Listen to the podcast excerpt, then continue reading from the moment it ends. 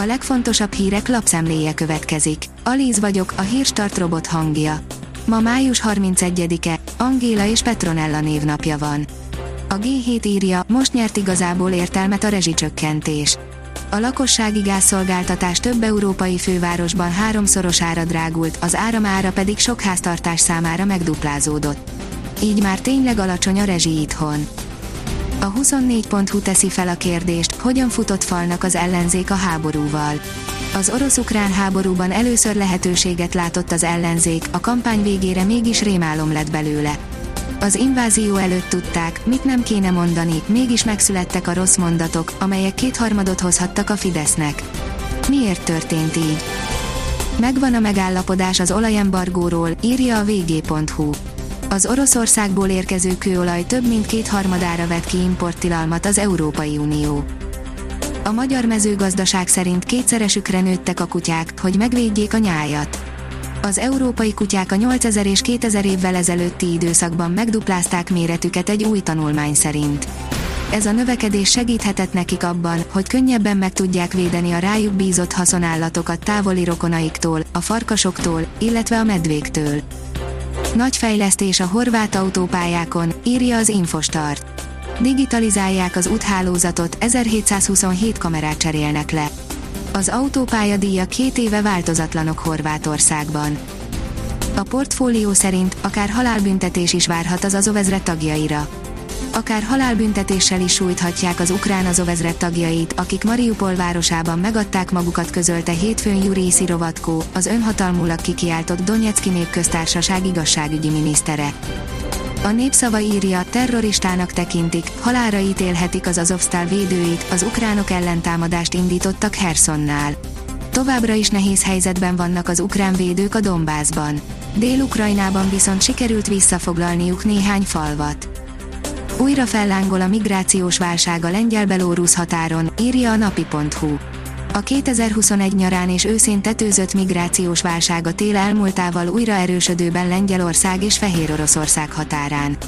A konfliktust az okozza, hogy a Minszki rezsim bátorítja a közel- és középkeleti bevándorlókat, hogy Beloruszon át próbáljanak bejutni az EU-ba.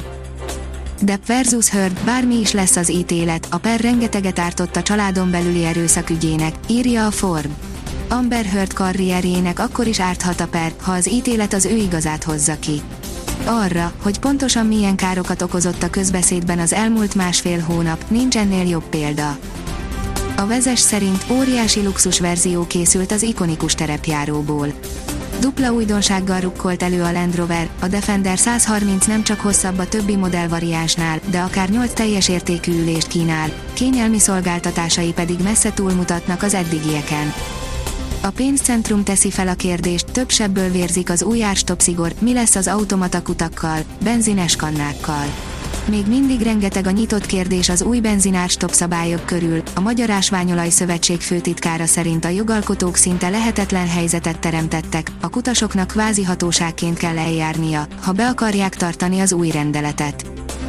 Medvedev méretes zakót kapott a brillírozó Csilicstől Párizsban, írja az Eurosport. A 20. helyen kiemelt horvát Marin Cilic tovább jutott a nyolcad döntőből a francia nyílt teniszbajnokság férfi versenyében. A világranglista 23. helyezettje hétfő este a másodikként rangsorolt orosz Daniil Medvegyevet győzte le meglepően simán, 3 szedben, 1 óra 47 perces mérkőzésen. Az F1 világírja, Wolf frusztrált, szerinte változtatni kellene a monakói pályavonal vezetésén azok után, hogy a hétszeres világbajnok Lewis Hamiltont elképesztő mértékben feltartotta a vasárnapi versenyen Fernando Alonso, Toto Wolff szerint ideje elgondolkodni a monakói versenypálya vonalvezetésének megváltoztatásán. A kiderül írja, kapunk egy kis esőt éjszaka.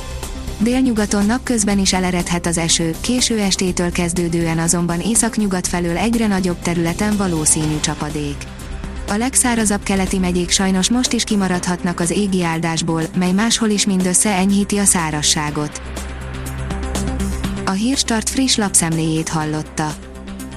Ha még több hírt szeretne hallani, kérjük, látogassa meg a podcast.hírstart.hu oldalunkat, vagy keressen minket a Spotify csatornánkon. Az elhangzott hírek teljes terjedelemben elérhetőek weboldalunkon is. Ha weboldalunkon hallgat minket, az egyel korábbi adás lejátszása automatikusan elindul.